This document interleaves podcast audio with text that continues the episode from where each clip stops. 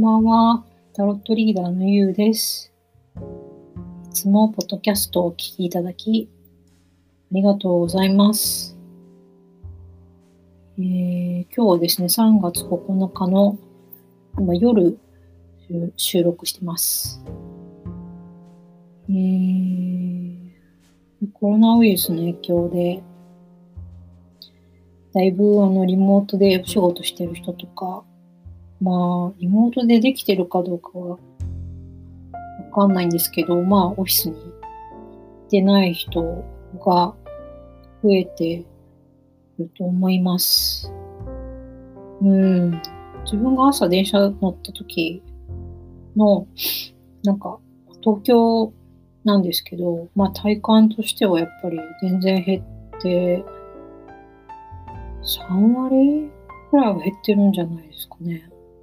だいぶ楽ですよね。うん。で、多分ね、あの、そうやってオフィスに行かない時間を、うーん、まあ人によりますけど、多分長い人だともうね、2、3週間、そういう生活になってると思うんですけど、なかなかそういう期間って、年末でも、うーん、やっぱ10日とかですよね、休み取れても。だから2週間そういう生活って本当になかなか定職するときぐらいしかないと思うんですよ。で、そういう生活してみて、東京で通勤してた人は多分、今までなんか、どれだけ通勤の苦痛に耐えていたんだろう、自分はって、なんか気づくんじゃないかなと思うんですよね。そう。うん、私は本当に通勤が嫌で、そう、会社の、会社に行って仕事するっていうのは別に嫌じゃないんですけど、それほど。なんか通勤がね、なんかみんなで決まった時間にこう、動いて、ぎゅうぎゅうの中乗っててっていうのが本当に嫌で、それをしたくないがために、フリーランスとかね、フリーで働こうって思って実際に仕事辞めた人なんですけど、それを始めた時って、何年前 ?4 年前ぐらいかな？なんかその頃その話したら、なんか結構笑われる感じっていうか、面白いね、君みたいな。結構ネタ的な話だったんですけど、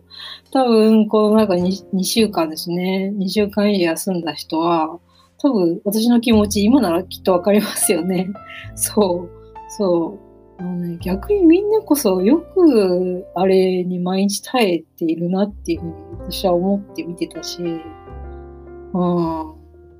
そう、だから感覚になんか鈍い、みんな鈍いのかな？私が敏感すぎるのかな？いや、みんなが鈍すぎるんだろうな。麻痺、麻痺してんだろうなって思ってたんですけど、そう、今ならその、私の言うこと理解できますよね、きっとね。うん。こっからね、だからまた通勤生活にね、戻るって大変ですよね。そう。まあ、一気に戻るってことは、ないな。まあ、段階的に戻すのはあるだろうし、そもそもなんか通勤で結構時間割かれてるのって効率悪いよねっていうことになったり、まあ、その通勤、毎日通勤しなくていいんだったら、なんかこう、あこれから人口、日本の人口減っていくから、なんかこう、働いてくれる人がその方が増えるっていうメリットとか、まあそういうことを会社が考えてくれるようになれば、まあ、毎日会社に行かなくても、あの、まあ正社員として働き続けるっていうのは、そういう選択肢は、まあ増えてくるんじゃないかなと思います。うん。どっちにしろオリンピックやる、やるためになんかね、テレワーク、テレワークって言い方なんかあれですよね、そもそも昭和っぽいですよね。思いません？テレワークっていうカタカナワードがなんか、うん、テレってもうなんか電話っていう感じだし、そういう感じじゃないよね、もうね。リモートワークの方がなんか合ってるよね。やっぱね合ってるっていうか普通ですよね、その。うん。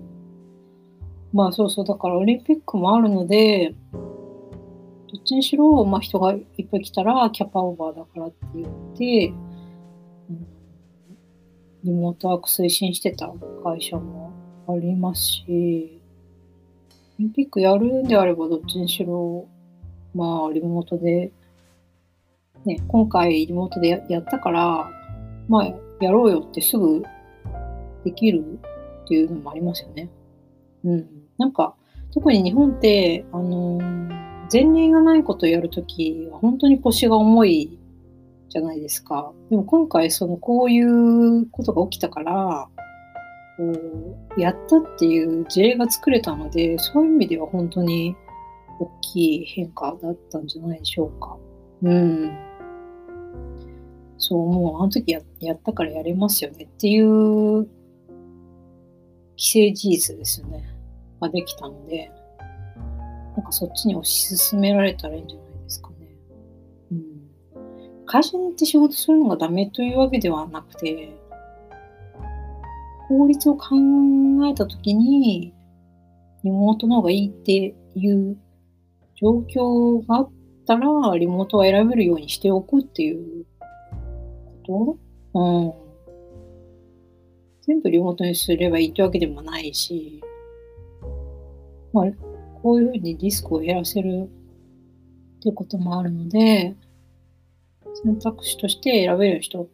をしておいた方がいいですよね。そう。今回もだから前からそういう準備してたところは別に苦労もせず、荷物を始められたっていうのはあると思います。うん。それができなかったとこはやっぱり、うん、休まざるを得ないとかね、いろいろ問題になりますよね。うん。まあ、そういった変化が起きているんだなっていうのは感じてます。で、えっと、今日、今日9日なので、日付変わって、えー、と10日午前2時40何分だったかなに、あの、乙女座で満月を迎えるんですけど、の満月のリーディング、昨日ブログに書きました。そう。で、なんかね、どんなカード出るのかなっていうふうに思ってたんですけど、なんと一番最初のカードが、ダイアルカナの最後、最後の世界のカードだったんですね。うん、今まで一度もね、一番最初の1枚でこのカードが出たことがなくて、うん、ダイヤルかな？ゼロから、ゼロの愚者のカードから21番目の世界のカードまで、22枚あるんですけど、いろんな解釈があって、まあ、そのうちの一つが、ゼロ何もない状態から生まれてきて、最後自分の世界を完成させて、フィナーレですよね。完成なんですけど、まあ同時に終わりでもあって、それ以上先はないので、またゼロに戻るっていうような解釈もあります。そう。だから私一瞬、あれ？世界が終わっちゃうの？っていうふうに ドキッとしたんですけど、うん。あの、昨日、そのリーディング使ったカードは、ペペガン・アザー・ワールズカードっていう、ちょっと、あの特徴的なカードで、うん。あの、まあ、オリジナルのね、そのカードの意味が書かれてるブックレットも販売されているので、あの、そっちのブックレットの意味で読むっていうふうに決めて、あの、占っていたので、ブックレットの方で世界のカードの意味を確認したら、あの、フェイト版にない意味もあって、回、回春っていうものかな？その回る回転寿司の回に、春ですよね。春がまたま巡ってくる。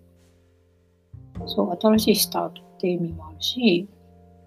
なんかね、春がまた巡るっていう意味で、こう、回復とか若返りとか復活って意味もあるんですって。そう、だから、なんか、その、まあ、ウイルスのことに関して、なんかその、新しいちょっと待ってくださいね。新しい、あ、そうそうそう。だから回復だから、なんか、明るい兆しが、なんか病気が回復するとか、ウイルスへの明るい兆しのことを意味してるのかっていうことで、にしたら、そうですって出てたので、そう、あ、よかった。世界終わるんじゃないんだと思って ほっとしました。うん。そう、ちょっとね、今自分のブログ見ながらやってるん。そうで、えー、ペンタクルのエースも出ていったので、まあ、ペンタクルだから、具体的に何か形とか結果、実績を表してるんですけど、それがまあエースだから、一番最初のカード。だから、実際にウイルスへのこう対策、対応、うん、治すためのなんか対策とか対応とかが、ちゃんと形になってくる理論だけじゃなくて、使えるものとして形になってくる、現れ始めるっていう意味で出てました。うん。それがなんかどうやって出てくるのかっていうところは、なんかね、その、感染した方をなんか分析することで対策が見えてくるとか、まあ、これまでの研究とか知識を活用して新しい道が開けるとか、なんかね、世代を超えてこう古い世代から新しい世代へのなんかこう、何か共有、豊かさが共有されることで、そういった成果が見られるっていうことだったんですよね。そう。でもなんか、ちょうどね、今日だったかな、なんか横浜大学だったかな、か何かが、病気の抗体を発見した、なんかそれはその感染した患者の方を分析してっていうふうに言ってたんで、お、本当にそうだと思って、うん、そう、私医学的なことはちょっとわからないので、そう、リーディングの中でも今まあ見えたっていうところなんですけど、うん。そう。なんかね、ちょっとそこれもわからない、はっきりわからないけど、なんか逆にウイルスをこう作り出す？うん。なんて言うんだろう、その、まあ、科学的な話で言うと、なんかその、専門じゃないですけど、聞いた話だと、それを作り出すことができれば、それを死滅させられるっていうことで、まそういう意味でなんか作り出すっていうキーワードだったのかなと、ちょっとリーディングしてます。うん。そういうこともなんかできるようになるっていう。で、なんかその、人に対してのまあ影響としては、この満月の明日からだから、まあ、2、3週間ぐらいの変化とか起きることなんですけど、うーんとね、なんかやっぱりこう、自分がすることが世界に影響するっていう実感を持てるようになってきて、だからこう、自分と自分のこう周りだけの世界を見てるじゃなくて、本当に世界全体を全体への影響を考えるようになるってことらしいんですよね、人が。うん。あでも確かにそうですよね。本当ウイルスの件って、こう自分がものすごい影響を持ってたじゃないですか。自分が感染しちゃって、しかもそれが人にこうクラスターになって、こう人に移しちゃうっていうのがすごいあったから、そういう意識を持たなきゃいけないんだって考えるようになりましたよね。そう。うん。なんか、そう、ブログにも書いたんですけど、結構それがなんか、風っぽいなと思ったんですよ。風の世代の話。そう。今、地の世代というか時代が200年以上続いてて、それが終わって、今度は風の時代に移っていくっていう1年なんですけど、うん。まあ、ある意味、地の時代ってこうね、固める、守るって感じなんで、こう、なんか小さいコミュニティで固めていて、その中のルールでそれぞれが動いていて、まあ、要はその中で OK だったら、まあ何でもルールとして OK なとこがあったんですけど、風ってそういう境がないので、本当に全体としての影響を考えて、ルールを作ったり、動かなきゃいけないっていうことなんですよね。ちょっと嫌な言い方すると、地の時代はまあ自分たちさえ良ければいいみたいなとこはあったんですよ。そう。でも、風の時代になると、いやいやいや、そうじゃないよって、そういうこう、囲いとか、境界がなくなっていって、世界への影響を考えていかなきゃいけないから、なんか本当に人としてそれがいいのかどうかっていう、なんか尊厳みたいな、基本的人権じゃないですけど、なんかそういう視点で考えなきゃいけないっていう風な感覚に変わっていくっていうような、うん、そういうリーディングの内容もありましたね。そう。うん、でも確かにそうだなって思います。そう、そういうなんかローカルルールではなくて、ユニバーサルな、なんていうユニバーサルって言うんですか？そうそういうルールで考えるっていうことですよね。うん、なんかそういう意味でなんか視点がもっとこう広くなっていくっていうか、俯瞰して見れるようになっていくっていうか、うん。そうで、まあ、最初に話したように、リモートワークすることで、なんか違う働き方とか違う価値観とか体験して、なんか自分がいた世界が狭いんだなっていうふうに気づいたり、もっと広い世界を知ってみたいって思うようになったり、まあさっき言ったみたいに世界全体を考えるようになったりっていうことで、そう、なんか本当にそういう意味でいろいろこう、視野が広くなるっていう変化、そういう変化が結構個人レベルであると思います。うん。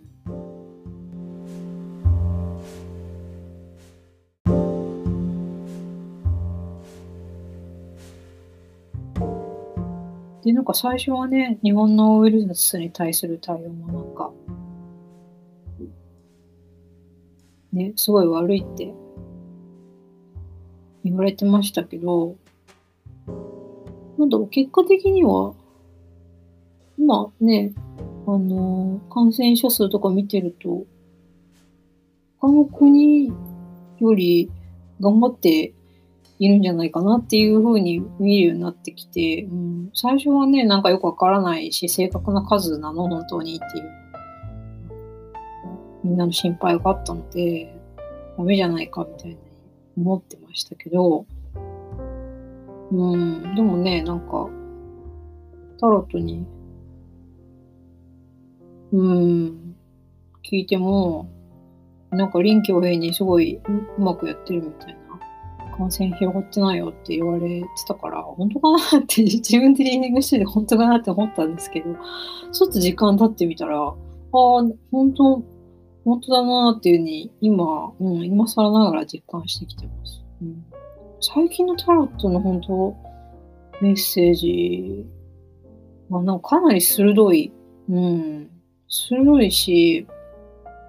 その時はええと思うんだけど、ちょっと1週間、2週間経つと、あ、本当そうなってるなっていう実感することがすごく多くて、うん。まあ今までもちろんこんなことって生まれてからそうそう起きてこなかったので、こんなになんかシャープなメッセージって、まあ、なかったせいもあるんですけど、最近特に、うん、なんかタロットすごいなって思ってますね。うん。そうで、なんかまあ、個人的な、あの、特に、その、えっと、さっきの満月のメッセージとリンクするんですけど、3月のその20日が立春、立春でしたっけ？春分でしたっけ？天星術的に新しい年に切り替わるんですね。魚座の季節が終わって、また最初の羊座に戻っていくんですけど、まあそういう区切りだからこそ、なんかね、あの、回春ってメッセージはそうだなって思うし、まあ、だからこそ新しい切り替えの前にいろいろね、終わらせておくとか終わっていくものがあるし、大きい変化もあるんだと思うんですね。そう。まあ、個人的になんか自分に起きてる変化としては、まあさっきのそうタロットのメッセージがすごいシャープだなと思ったのと関連してるんですけど、なんか最近タロットから、あの、なんかすごい変化が今起きてるよってことは言われてて、ただなんかそこに抵抗してるって言われたので、え、何のことだろうと思って調べてみたんですけど、いろいろ質問して。そしたら、なんか、ほうみたいな、うん、役割を持ってやってきなさいって言われて、ほうってなんだろうと思ったんですけど、なんか要はその、もともとタロット自体は結構メッセンジャー的な役割で必要なメッセージを相談者さんに届けるんですけど、なんかもっと上からもっと広い人にメッセージを届ける役割をやりなさいっていうふうに言われたんですね。だから魔法っていう、その、魔法っていう、まあ、すごい上の人ですよね、立場はね。その国の、なんか、まあ、イタリアなんかだった国のトップだし、そう、そういう役割を持ってやれって言われて、まあ、だからそんなシャープなメッセージがタロットでているのかなともちょっと思ってます。そう、なんか、うん、まあ、トロトのことは、そう、さっき言ったみたいに、ちょっとタイムラグがあってね、なんか、まだ自分は、自分が本当にそれをやるのかとか、やれてるのかとか、実感がないんですけど、まあ、そういうふうに言われてます。うん。まあ、それでメッセージの質が変わってきているような感じも少ししてますね。うん。そう。そういった変化が最近はあるかな。うん。ですね。そうそうそうそう。皆さんもなんか、こう、新しい、先生術的な新しい年の切り替えに向けて、なんか変化とか、リセットとか、あったでしょうか？うん。まあ、すでに今のこの状態がリセットですよね、いろいろね。いろんなことが止まっちゃったりとか、いろいろなんか変えないといけなかったりとか。うん。ね。なんかこう、いろんな優先順位がわかりますよね、こういう状況になると。何が一番大事かとか。自分がこう、なんだろう、自分の気持ちに気づくっていうのもあるし、うん。ね。やりたいことやろうって思う人もいるだろうし、うん。まあ、ただただ不安って人もいると思うんですよね。究極のなんか極限の状態にならないと、やっぱり気づかないことってありますもんね。うん。まあ、私もそんな普段、なんか、常に変化変化ってわけでもなく、まあ、自分の理想はあって、あそこになるべく近づこうとは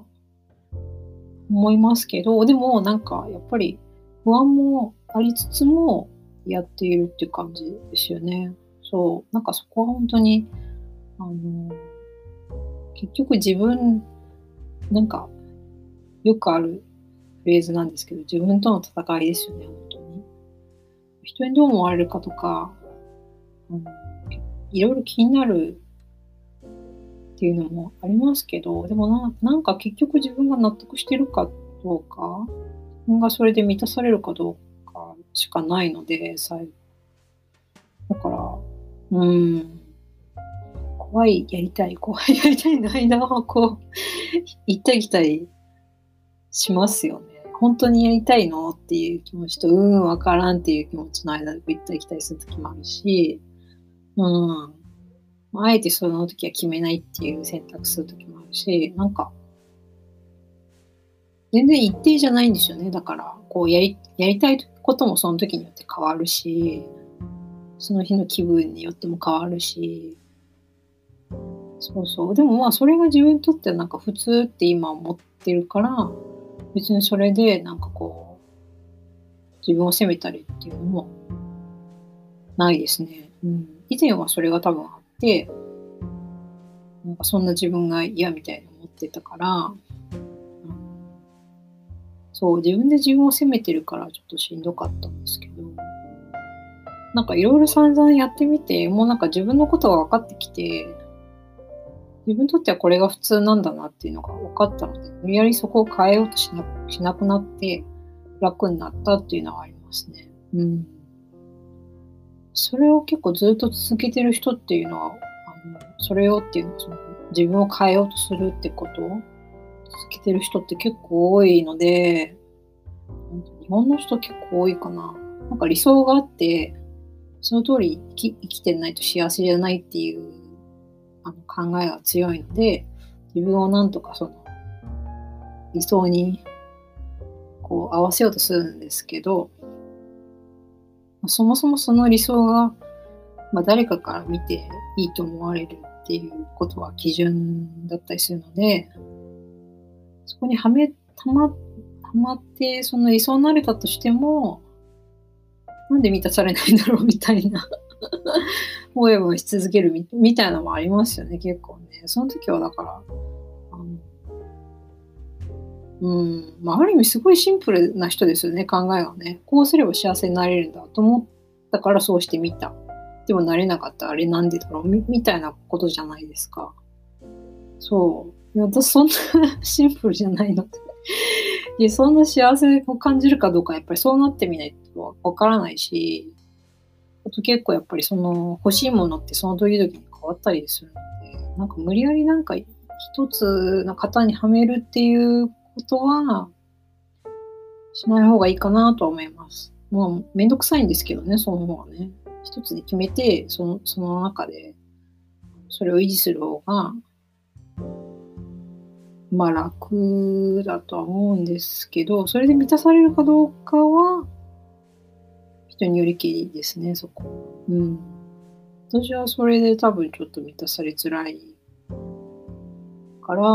うん、それはやらないかなと思います。うん。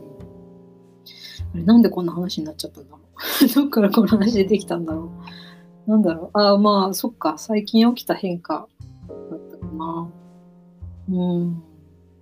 多分ね、なんか家にいる時間が増えた人とかってなんか、多分今、なんだろう、人生について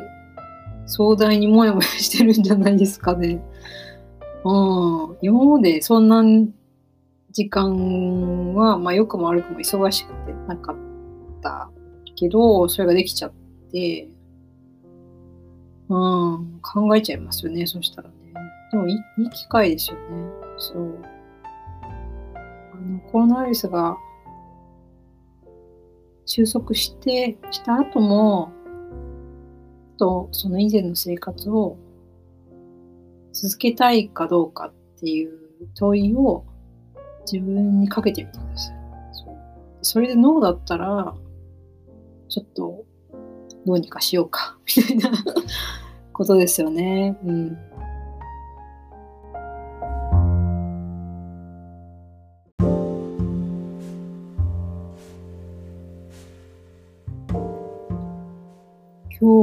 ですね、明日の満月のリーディングについて、その周辺の話、ざっくり まとめるとその周辺の話 を、なんか、話してみました。ね、ちょっと、逆光、水星逆光も終わ、終わったかな10日で終わるので、まあもう、もう終わってきますよね。そう、終わってくるので、なんかデッサンもやもや期はまあちょっと、回復してくるし、考えもまとまりやすくなっていくとは思います。うん。そう。で、ただ、そう、先生術的に新年3月2日だったかな今年、いつだったかな？3月20日ですね。金曜日だ。すごいぐるぐる。あの、アドレスバーに春分って入れたら、下にちゃんと2020年3月20日金曜日って出ました。おお、すごい。そう、あの、3月20日金曜日にから新しい1年になるので、多分それまではなんか切り替えのためのデトックスとか手放しが言われてます。うん。まあ、なるべくスッキリして新しい年を迎えた方がいいですよね。そう。そうそうそうそうそう。なんかスッキリさせるもんあるかなうちね、基本のものが少ないんで、多分レッスンでね、うちに来たことある生徒さん とか、そう知ってると思うんですけど、そう、ものないんですよ。収納ない割のものもないんですよね。そう。なんかあんまり買わないので、うん。あんまり物に執着がないっていうのもあります。そう。だから、うん、あんまりしてるものもないんですけど、まああるとしたら、うんと、そうですね。なんかもういらない古い考え方を断捨離するとかかな。まあ、その辺はタロットに聞いてみます。なんか、リセットすべき思い込みとか前提があるかどうかっていう質問で聞いてみるのがいいかな。そう。タロット持ってる人はそういう質問で聞いてみるといいと思います。うん。ぜひ、ぜひやってみてください。そのえー3月20日からの新しい1年に向けて何か手放した方がいい自分の中の思い込みとか前提はありますかっていう質問ですね。そう。タロットは質問が大事だから、この質問を使ってみてください。私もやってみよう。そう。まあ、あとは、まあ3月20日からの新しい1年がどんな1年になるかっていう、まあ、聞くとかね。なんかそれ聞くような、オンラインお茶会みたいな。なんかそういうのやってみてもいいかなとちょっと今ふと思いました。うん。ちょっとまだね、対面でお会いするのって難しいんですけど、あの、オンラインでこうね、なんかそういう、それについて話したり、ちょっと私がそこで占ったりとかね。レッスンじゃなくて、うん。なんか、もうちょっと気軽に参加できるような形のなんかやってもいいかなってちょっと思いました。まあなんか、うん。ちょっとに日程とかね、なんか私も本当自分で結構その辺決められなくて、タロットに、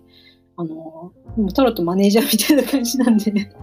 この日でいいかなみたいな相談して、いいよいいよ、いいよいいよって言われて決めるみたいな感じなんで、相談して、なんかやってもいいよって感じだったら、ちょっとあのブログで告知します。はい。言っちゃった。思いつきなんだけど、まあいいか。はい。そんな感じです。はい。今日もね、最後まで長々とお聞きいただきありがとうございました。本当いつも聞いてくれてありがとうございます。えーまた次回お楽しみにお待ちください。タロットリーダーのゆうでした。バイバーイ。